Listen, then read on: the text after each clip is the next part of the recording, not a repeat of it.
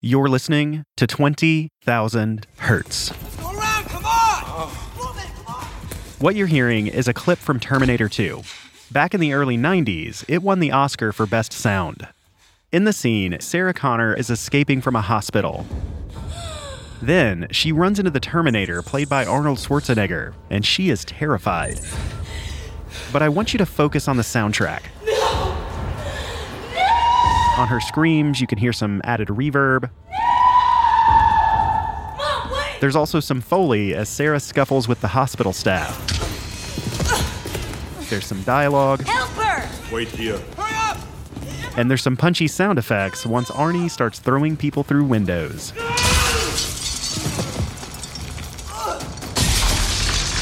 By today's standards, this sound mix is actually pretty tame. Nothing feels overpowering, and the music is kept fairly low. I don't find myself thinking about the sound at all. I'm just completely lost in the story. Come with me if you want to live. But lately, it seems like anytime I watch a movie or a TV show at home, I have to constantly ride the volume on my remote control, and it's really annoying. A sound effect like an explosion will be way too loud. So I turn it down. Then someone says something and I can't understand it. So I turn it back up. What happens if we don't? I'm not sure, but I don't want to find out. Then the music ramps back up. And it's so loud that I'm worried my neighbors are going to call the cops, so I turn it back down again. This goes on and on. And I'm not the only one who's noticed this. Our listeners have too. It's not only movies, but it's also some television shows as well. You have to crank the volume to understand the dialogue, and then when the music comes in, it's deafening. and you can't really hear what the characters are saying because the music is just so loud. Okay, I cannot tell you how frustrating it is to raise the volume on your laptop or your television and still not be able to hear the dialogue. Most of the times, I just prefer to watch them at home where I have the possibility to turn the captions on. And it's quite bad because it disconnects you from the film. Today, more and more people are relying on subtitles to understand movies. That's 20,000 Hertz producer Ashley Hamer. In a 2022 survey, half of the respondents said they mostly watch movies with the subtitles on. And this isn't just older people who might have hearing issues. Young people in high school and college are actually the most likely to watch with subtitles. Now, even if your hearing is perfect, subtitles can be really useful. Maybe there are kids running around the house while a movie is playing. Or maybe you're watching something late at night and you just don't want to wake people up.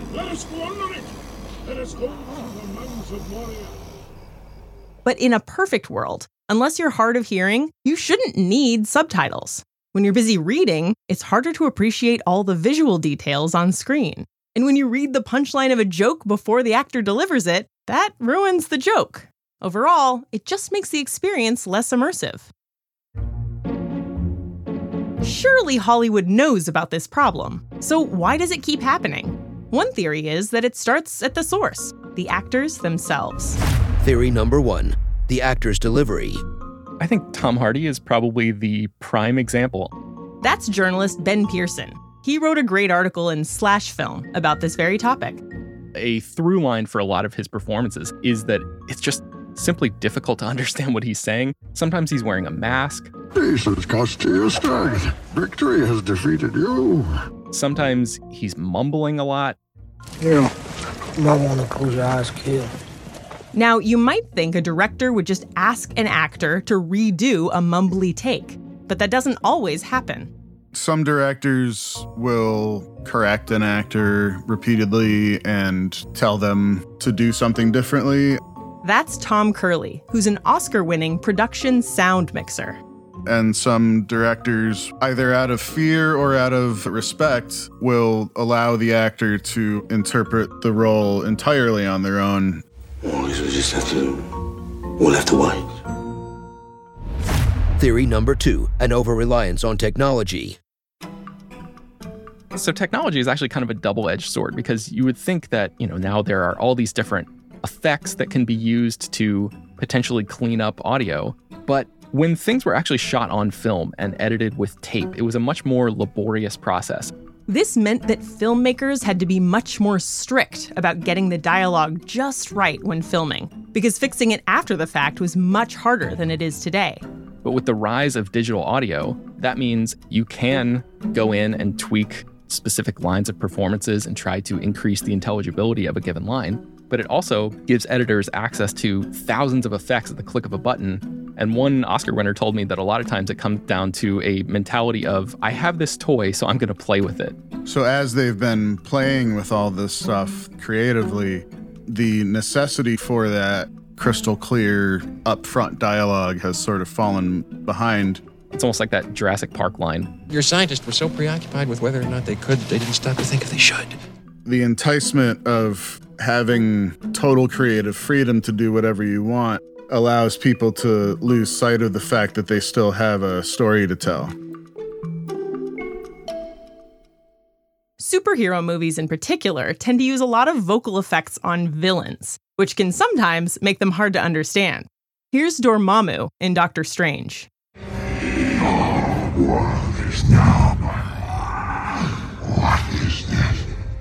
And here's Venom, once again played by Tom Hardy. We need Carlton Drake's rocket. You remember him. Of course, creative vocal effects can be really awesome, up to a point. It might be sort of a pendulum effect where it's gone a little bit past what the public is happy with.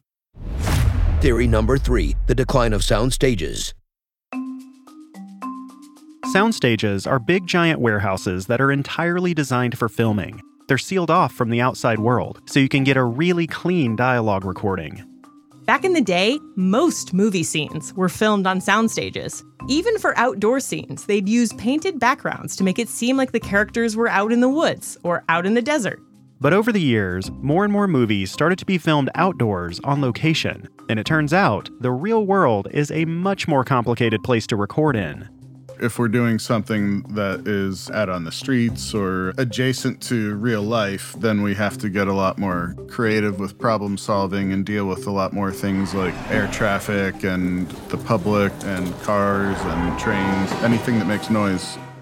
On a film set, there are a few different ways to record dialogue. Most of the time, there's at least one boom microphone, which is the kind that hangs down above the actors' heads. And then for instances where the boom microphones can't be placed in a appropriate spot, then we have body-worn wireless microphones. Of course, these body mics can't be visible to the camera. So production sound mixers have to get really creative with where to place them. And if they're not placed in the optimal spot, the result is a subpar recording. So, having a skilled crew that knows how to do that in a way that also plays nice with the cameras is a really valuable asset. And that's something that perhaps anybody can do, but not everybody can do great, and even fewer can do amazingly. Theory number four sound is undervalued compared to visuals. It boils down to sound is not respected enough on sets. As big budget blockbusters have become more important to the movie industry, visuals have sort of taken precedence over what we hear. Us humans, we're really visually driven creatures. So, for a lot of people, the visual aspects of a film tend to be more immediately clear than the audio. Everybody on a film set understands visuals. Studio executives understand that. They can see footage and understand what they're looking at. Sound is more mysterious to people, it's more intangible people won't have as much of an understanding of what is required to have intelligible dialogue. You can see this play out in who's actually paid to be there. On the average film set, you might see 50 people entirely focused on the visual, but only two or three people focused on sound. And that means that when there's a choice between a take with a good visual and a take with good audio, the visual take almost always wins out if a production sound mixer goes up to the director after a take and says, Hey, that wasn't quite clean for me. Can we get one more? Sometimes the director just simply won't have time to accommodate that request. And they'll just say, like, no, we have to move on. You can fix it in post. So they'll basically pass the buck to the post production team to be able to sort of work whatever magic they can to make things intelligible on the back end. Theory number five the love of loudness. Once filming is complete, the next step in the chain is post production. Post production covers everything that happens after filming. That includes cleaning up the dialogue and adding sounds like wind, footsteps, explosions, and music. And in the sound mix, all of these things can compete with dialogue. Post production sound teams often get pressured to push the music and sound effects really high in order to give a scene more visceral impact and emotion. This is especially true if the script doesn't do a very good job of conveying that emotion. But this love of loudness can start to cause problems. That's because the filmmakers know their scripts inside and out, but the audience only gets one shot to understand these lines. Editors are constantly trying to battle against this idea of passive listening, which is where they know what the characters are saying simply because they've read the script and they've been cycling through takes for weeks while they're working on the movie. So they have sort of been reinforced in a way that doesn't quite sound the same to fresh ears. So, to recap, we've got five possible theories about why dialogue is so hard to understand. 1. The actor's delivery. 2. An over reliance on technology. 3. The decline of sound stages. 4. Sound is undervalued compared to visuals. And 5. The love of sweet, sweet loudness.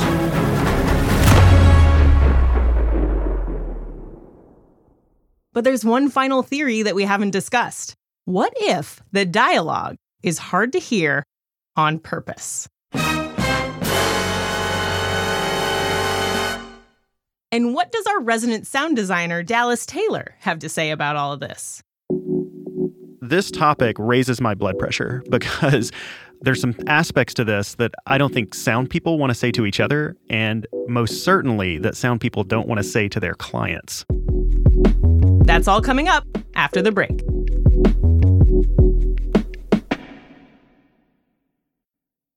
Why should you learn another language with Babbel? Well, there are a ton of reasons, but let's see how many I can fit into 60 seconds. First, Babbel works fast. You can start having conversations in another language in as little as 3 weeks.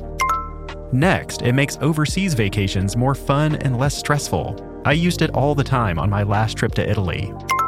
If you work with foreign collaborators, Babbel can help you deepen those relationships. It's a fun thing to do when you need a break, and it's way better than doom scrolling. Babbel teaches you about other cultures. Speaking for myself, learning something new just makes me feel good. It's very affordable. And finally, signing up for Babbel helps support 20,000 Hertz. Okay, make that 8 reasons, or otto ragioni, as they'd say in Italian. To get started on a new language today, here's a special limited time deal for 20,000 Hertz listeners.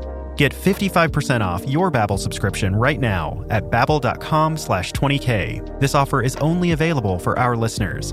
That's B-A-B-B-E-L dot com slash 20k for 55% off.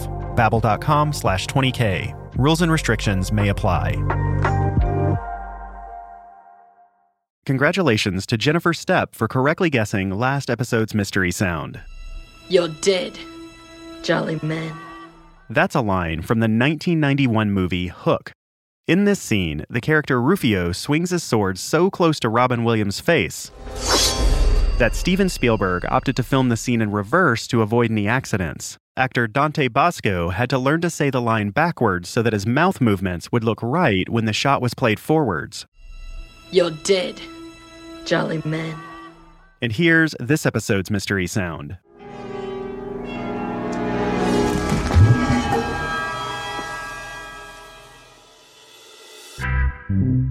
If you know that sound, submit your guess at the web address mystery.20k.org. Anyone who guesses it right will be entered to win a super soft 20,000 Hertz t shirt. If today's episode got you super hyped on sound effects, well, there's a shirt for you. We made a Bouge t shirt so you can advertise your love of splashy trailer sounds. Find that and more on 20k.org/slash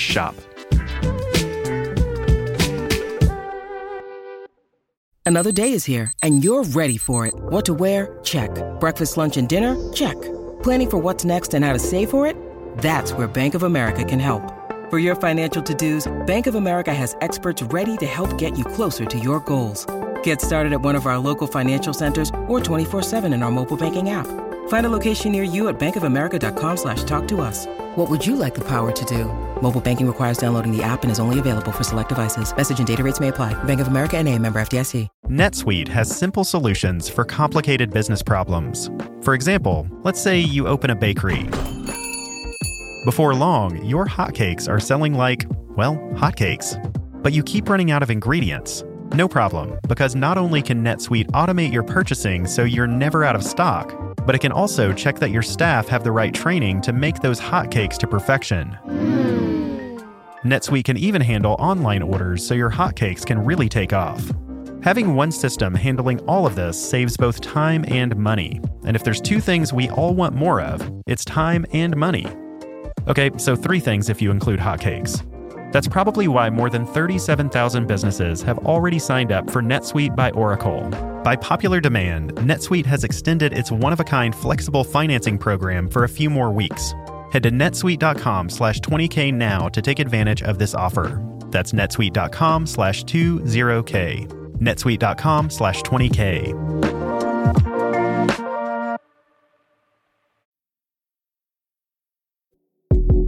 In recent years, the dialogue in movies and TV shows has gotten so hard to understand that people of all ages have started relying on subtitles. This problem can be caused by lots of different factors in the filmmaking process. Usually, it's unintentional, but not always. Theory number six cutting edge directors. When it comes to dialogue that's hard to understand, there's one name that comes up over and over Christopher Nolan. Christopher Nolan. Christopher Nolan. Christopher Nolan. Christopher Nolan. Christopher Nolan. Christopher Nolan. Yeah, so obviously Christopher Nolan movies. There's a scene in his movie Interstellar where Michael Caine's character is about to pass away, and it is nearly impossible to understand what he's saying. There, there was no need for him to come back. The movie that sticks out to me that I had the most hard time understanding was The Dark Knight Rises from a few years ago. I remember there's two specific scenes where Gary Oldman is talking so quietly that I can't understand him. Another evil rising from where we tried to bury it. For Tenet, the sound design was so loud, over the top, and in your face that the voices were muffled and kind of got lost in the sound mix. The same sunshine we basking will warm the faces of our descendants generations to come. I mean, it wasn't any particular character that was difficult to hear. Everyone was difficult to hear. Well, we better put it out the hole before the bomb goes off, eh? And we thought at first maybe that was an issue with the theater sound system because the music was so loud. It was so much louder than the dialogue.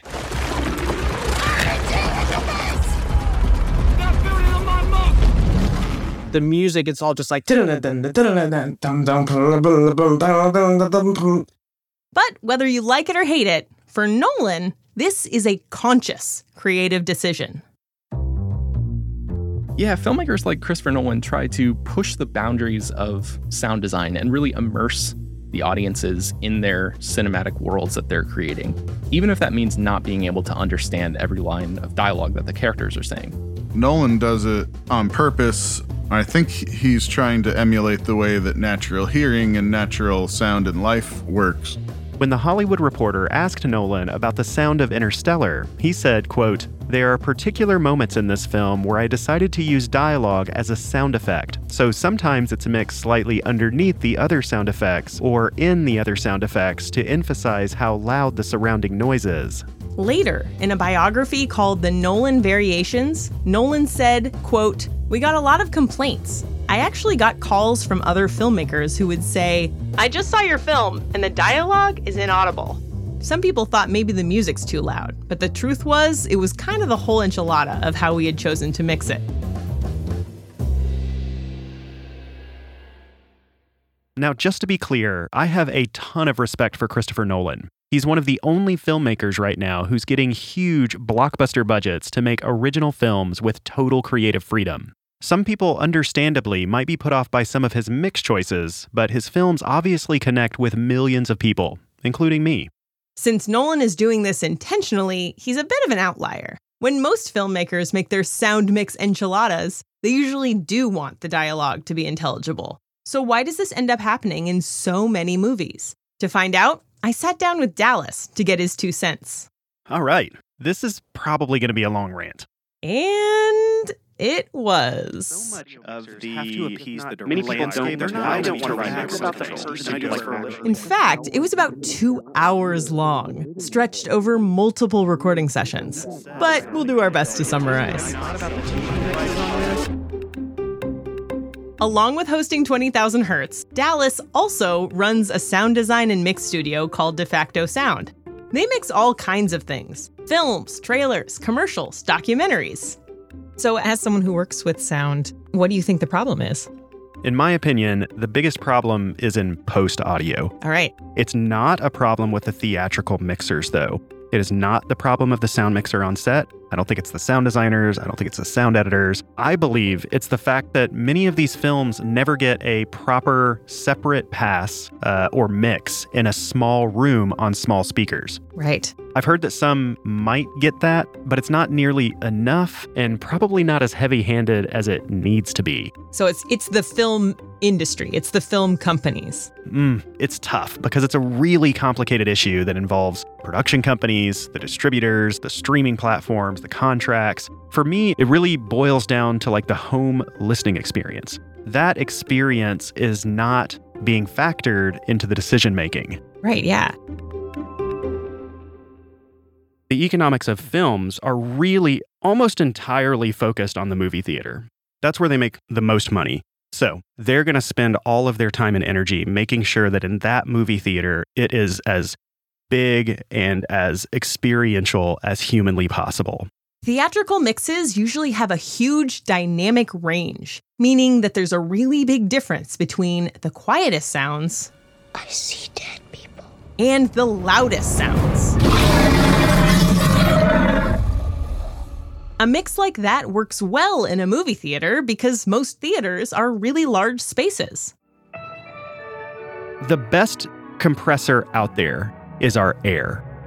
A compressor is something that controls the dynamic range of a sound. In other words, it evens out the volume. So when we go into a gigantic movie theater, we have a lot of air between the speakers and our ears.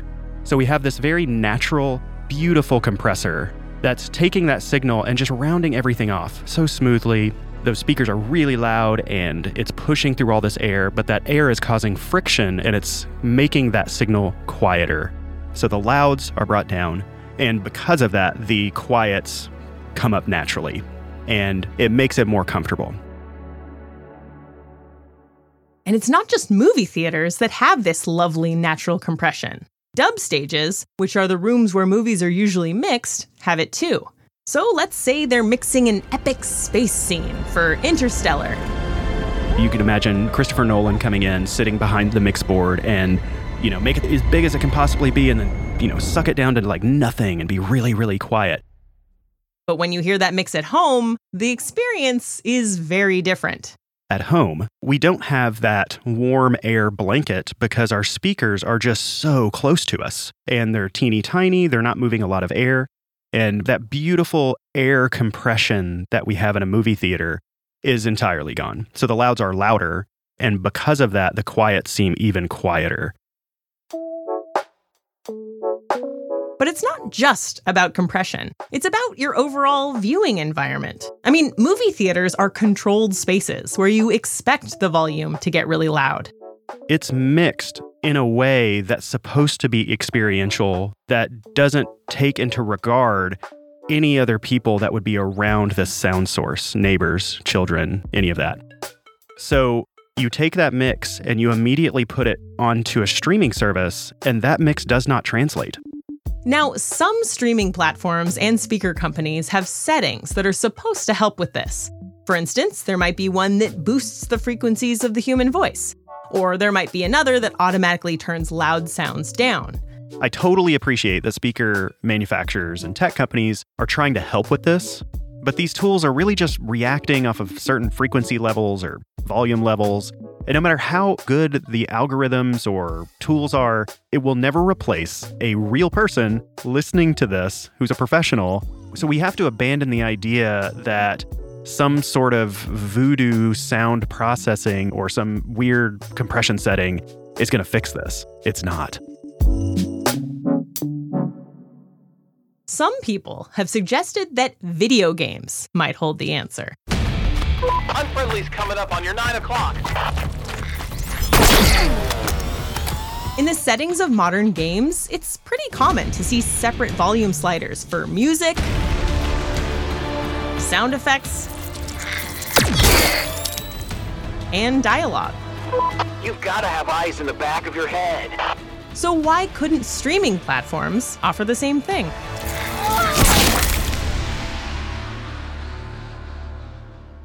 In theory, it sounds pretty logical. But in practice, it might leave people fussing with those volume sliders even more, trying to find the perfect mix. And if you think about it, forcing audiences to be their own sound mixers doesn't exactly feel like the right solution. For me, the answer is having real people with real ears in small rooms with small speakers mixing these things and have that as an additional track on the streaming services that says something like living room mix or limited dynamic range. And, you know, in my opinion, I think that track should be default. And then you could flip over to theatrical mix. In theory, the streaming companies could create these living room mixes themselves, but that's probably not very likely. If the streaming company acquires the rights to a movie, it's a hard sell to have like someone else that the director's not with remix it because it's going to ruffle a lot of feathers of the studios and you know the directors and the original mixers by messing with that mix. I mean, they put a lot of time and effort in crafting that. So ideally, this whole process should happen way earlier and just be built into the post-production process. The theatrical mixers should just scooch over into another room that's much smaller and then remix it with the director. Unfortunately, for most movie studios, the home viewing experience just isn't a top priority. In a culture where we prioritize visuals so heavily, it's very hard to convince a movie executive that, hey, we really need a TV mix on this. They're going to say, uh, I don't care about the TV mix. We need to go make $100 million in the theater. At the end of the day, solving this issue will mean convincing the right people to spend just a little more money. I think it's eye opening to look at a film's budget so 95% of it is visuals and actors and all of those things. Then 2 or 3% to music and then, you know, 2%, maybe 3% to post sound. So my argument is that it's just a fraction of a fraction of a fraction of a line item of cost to have an expert go in and remix it in a comfortable level. Will that happen? I'm not holding my breath. If it does happen, I am down to do that. That would be my favorite job in the world is watching all kinds of movies and limiting the dynamic range to a comfortable level to where I could even put it at a slightly quiet volume and be able to experience the entire movie while I have an infant across the room sleeping. Wouldn't that be nice? Right. So this is really just all a job application for you. Oh gosh. Uh, now that I think about it, I'm okay with this. The business people in Hollywood won't prioritize these living room mixes, then filmmakers might have to start insisting on them. Because streaming isn't going anywhere. And as more and more people choose to watch movies at home, eventually these directors will have to ask themselves if they really want to make movies that the majority of their audience can't fully enjoy. The way that I think about the picture is that in film, television, YouTube, TikTok, those are window frames into another world. It's like you have a portal into another universe, but it is still contained to the four barriers that's around it. Sound is the thing that comes out, it physically moves you, it physically vibrates you, it physically surrounds you. It's the thing that mentally removes those barriers. So when you have to turn on subtitles to understand it, your whole suspension of disbelief is deteriorated because now that window has words on top of it. But when you pay a little bit more attention and you give it a little bit more, give it like 1% more of, you know, what the video budget has, amazing things can happen. I've heard many, many TV mixes that are incredibly emotional. It's just they are appropriately mixed in the appropriate space.